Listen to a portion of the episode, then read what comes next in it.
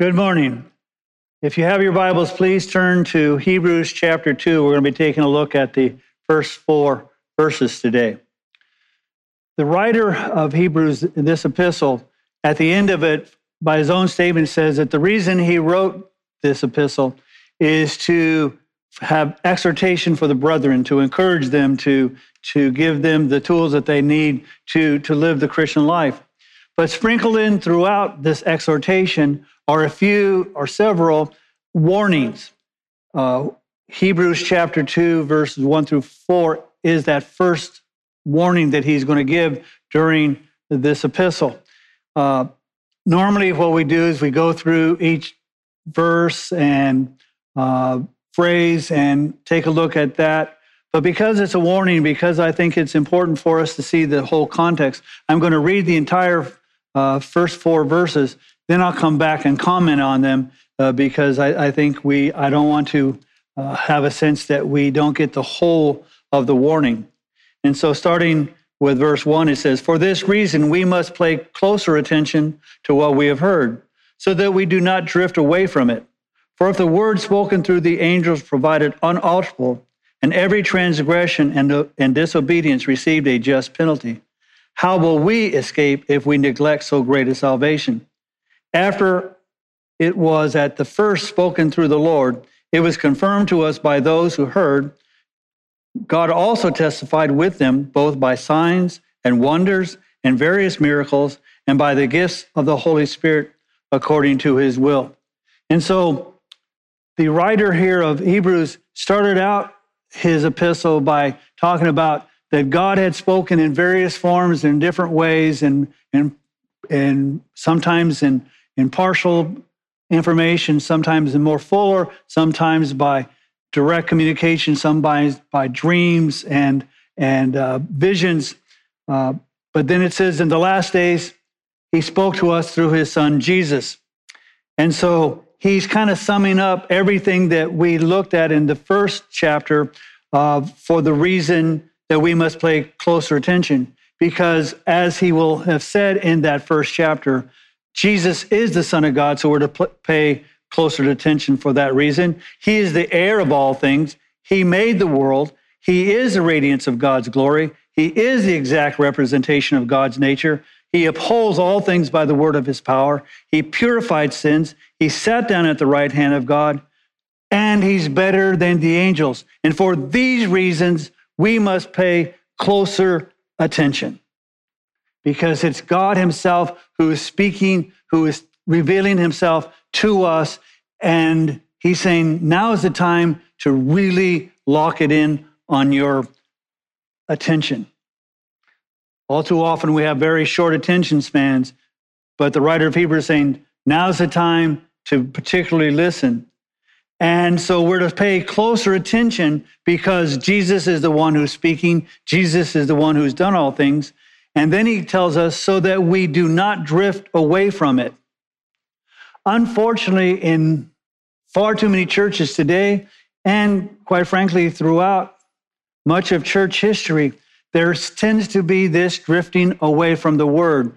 We want a new word, or we want someone to say, well, science disagrees with the Bible. And so rather than defending the Bible and showing that the word of God is true, we retreat and say, well, science says whatever, even though science may change its mind next week. We then capitulate on the scriptures. Or because of cultural situations, we say, well, it's no longer culturally relevant to have this doctrine. And so we surrender it, and we just simply drift away from the word. There was a group of people who decided that they would look at the New Testament and decide what, if anything, Jesus said during the Gospels. And pretty much they eliminated most of what the gospel said that Jesus said. And that's kind of when we drift away from the scriptures, there's no way to say, well, this is true and this isn't. The word of God is the word of God. You'll hear people say, God said it, I believe it, that settles it. That's wrong. God said it, that settles it, I believe it. And so even in difficult situations, when God's word says something, then we should defend it, because It's true. And so we should pay close attention to that and not drift away. Now, I want to kind of use as an example both the church, if you will, and people individually. Let's say, for instance, that you're floating down the Niagara River. Now, I know for those of us who are on the West Coast, that's kind of hard to picture because the Niagara River is on the East Coast and the Northeast, and we've not really seen it. So just kind of imagine a large river. And I'm going to stop and say, in case you haven't figured out during my discussing the Niagara River, that it's a metaphor for your life. Okay, so the reason I'm giving this as a metaphor for your life. So let's assume that you are floating down the Niagara River and you're enjoying it. And it's peaceful and the current's just taking you down and it's just a lovely day. And okay, there's some rapids and it's a little exciting or a little scary, but then the rapids subside and then we go down further and just enjoying the journey. Then all of a sudden, there's some people on the riverside who start yelling, you need to come in, you need to come to the riverbank. And you go, but I'm enjoying the trip. And so you continue on down. And then some other people say, you need to come into the riverbank now. You need to come into the riverbank now. And you say, well, you know, I'm just enjoying the trip. And you continue floating down. And all of a sudden, the currents get stronger and stronger. And even if you wanted to go by the riverbank, the current is so strong you can't go there. It's kind of like riptides in the ocean. And so then there are those people who take lifelines and throw it out to you and say, catch it. And you're going, yeah, but I'm traveling really at a good pace now. I'm sure there'll be somebody who will cast me a lifeline later. And yeah, maybe there is another person who casts a lifeline. And you don't take it. Then suddenly you hear the sound of roaring like thunder, and it's getting louder and louder and louder. And now the current is so swift, there is no way to extricate yourself, and there's no way to get help because all those who had warned you are no longer there. Well, if you are aware of the Niagara River, it's going to dump into what we call the Niagara Falls. A large, massive falls that tens and hundreds of thousands of gallons of water every minute crashes down to the rocks below. And then you go over and crash and die. You see, that person who floated down the river was negligent. They didn't heed the warning, or they thought that they would have more time later to heed that warning and become safe. But they neglected it. And that is what the writer here of Hebrews is warning us, is don't neglect this word that Jesus has spoken to us. Don't neglect it. Pay attention. Be very close attention to what he says. Verse 2 says, for if the word spoken through the angels proved unalterable, and every transgression and disobedience received a just penalty. Now, those of us who are somewhat familiar with the scriptures are kind of taken aback by this when it says the word spoken through the angels proved unalterable. There is a sense in Jewish history about angels and teaching. But also there is some scriptural references to the angels, and I'm going to read a couple of those so that you get the sense of why the writer of Hebrews is saying about the word given through angels proved unalterable. Verse Deuteronomy 33, verse 2 says, he said, the Lord came from Sinai and dawned on them from Seir. He shone forth from Mount Paran. And he came from the midst of 10,000 holy ones at his right hand, and there was flashing lightning for them. So Moses is saying, when I received the law, there was a whole lot of angels there. You know, we kind of get the idea that when the law was given, it was just Moses and God. Apparently Moses says, no, there was a myriad of angels who are there attending to God. Psalm 68:17 says, the chariots of God are myriads, thousands upon thousands. The Lord is among them at Sinai in holiness. And so the writer of Psalms, in that song, he's saying, yes, the angels were there with Moses at Mount Sinai. And then in Acts chapter 7, verse 53, when Stephen is mounting his defense of the gospel and discussing how God's people, the Jews, had constantly forsaken God and turned their backs and done whatever. In verse 53 says, you who received the law as ordained by angels and yet did not keep it. And then the final verse that I want to look at talking about angels is Galatians chapter 3, verse 19. Paul saying, why the law then? It was added because of transgressions, having been ordained through angels by the agency of a mediator until the seed would come to whom the promise had been made. And so these various writers, as well as the writer of Hebrews, is saying that the law and many of the commands that God gave came through the mediation, through the agency of angels. God was the mediator, the one who was giving the law, but it was the angels, if you will, who was delivering the law. And he's saying, if that law is unalterable, how can you escape? Because it's not just angels speaking, it's Jesus speaking. And as the writer of Hebrews had just said in the verses beforehand, that Jesus is better than the angels. And so just to remind you about the seriousness of the law and the penalty, because as I said, it was unalterable and the penalty was just. It says, for adultery, it was death. You were stoned outside the camp. That was Leviticus chapter 20, verse 10. Those who blasphemed and those who cursed God, you were to be stoned to death. That's Leviticus 24, 14 through 16.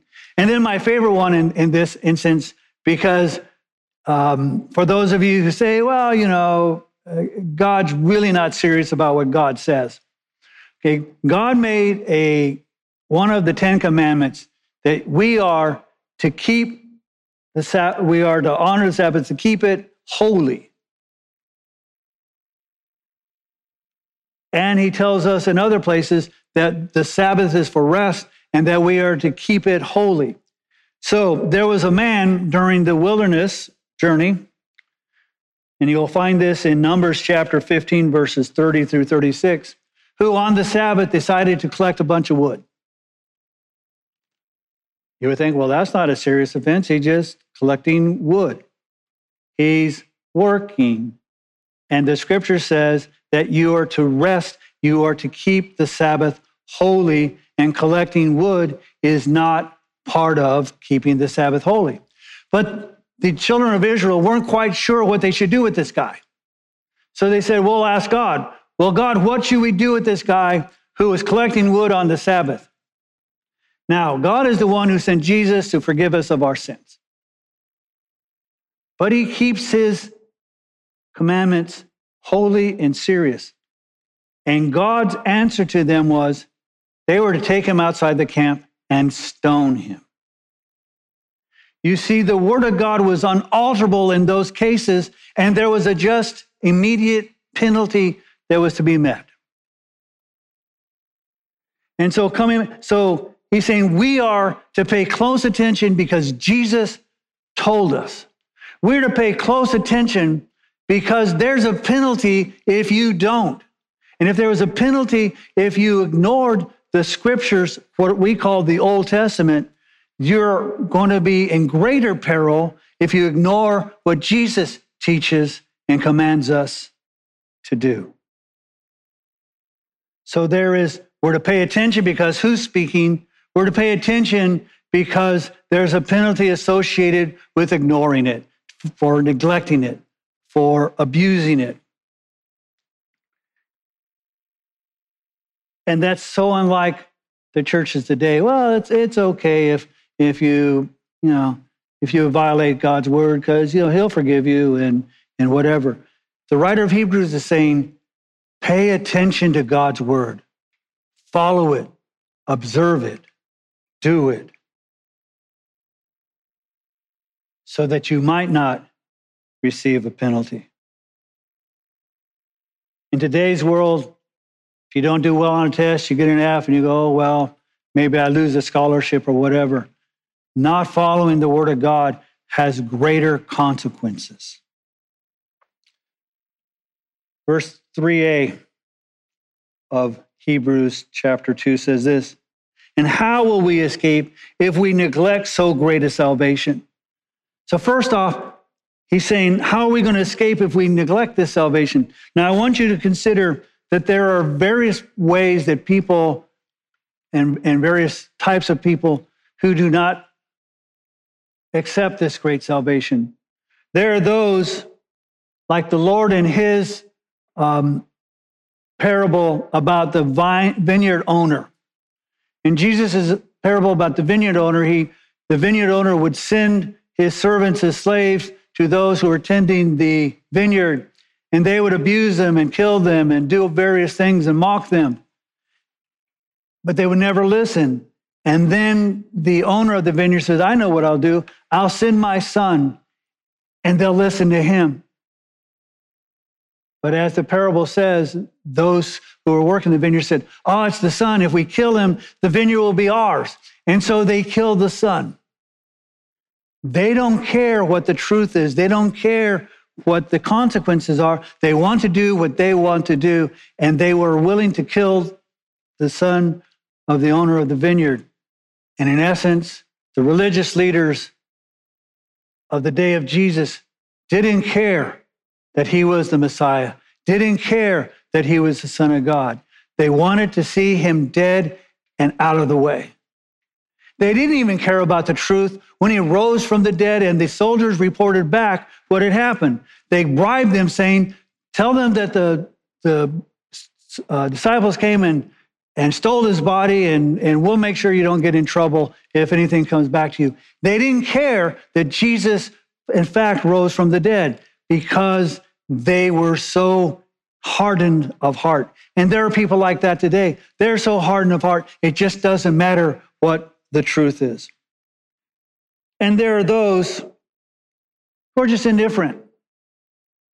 You can believe what you believe, and I'll believe what I believe, or don't believe anything. You know, we all can just get along. It's just fine. It makes no difference. All religions are the same. They're just indifferent to the word. And there are a lot of people like that. They just never consider, never look at the scriptures honestly. They just, it is what it is, and we're going to do what we're going to do. And science tells me that we came from a bunch of goop anyway, and so that's where I'll end up. And they're just indifferent. But there's a third group. The one I think that the writer here is trying to impress upon. Because let's be frank, you're not going to win the first group. You're probably wasting your time on the second group. But the third group are the ones who are negligent. By negligent, I mean they think, well, I believe that Jesus is the Son of God, and I believe that his teachings are good. I don't know what they are, but I believe that they're probably good. And someday, I'll become a Christian. But just not right now. Because if I become a Christian now, I can't do what I want to do, and I can't have the life I want to have, because I'm supposed to have Jesus as my Lord, and he may not want me to have the fun that I want to have, and so I'll just put it off. I can get saved at another time. And so they neglect the word of God. And those people are very much like the ones that I showed as my metaphor about floating down the river Niagara until you go careening over the falls. Except the problem with this part is you just simply don't die by going over the falls. By neglecting this great salvation, you end up with eternal death not just temporary death.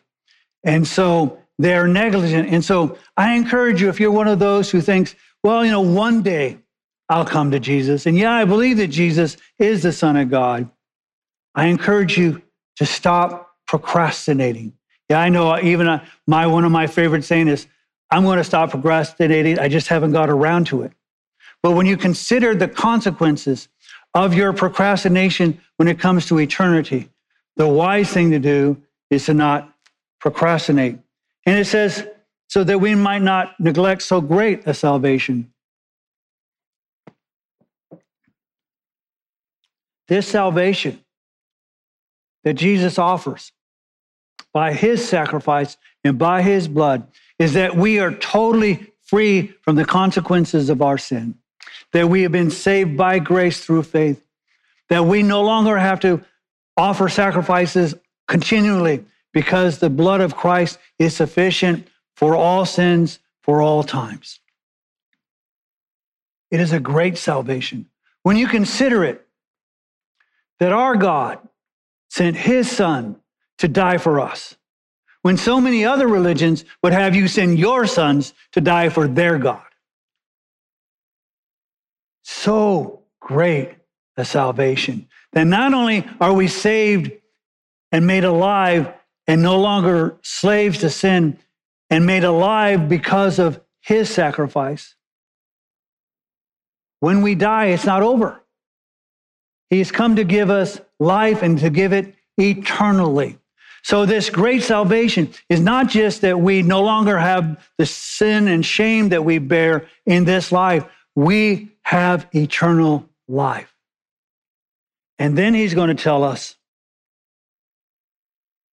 that we will rule and reign with him, that we will always be with him in heaven, that we will dwell with God. So great a salvation. It's not just that your sins are forgiven. It's not just that you don't pay the penalty. It's not just. It's all of it. It's so great a salvation. It's not just saving your life, but giving you a new one and giving it to you eternally. And let's face it says, how shall we escape if we neglect that?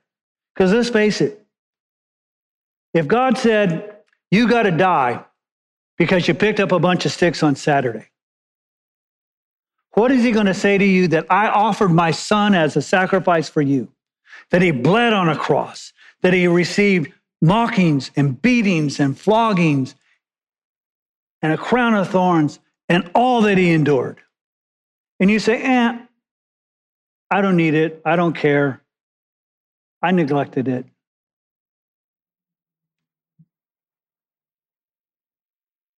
If there was a penalty for violating the law, you can bet there is a substantial penalty, an eternal penalty for denying his sacrifice.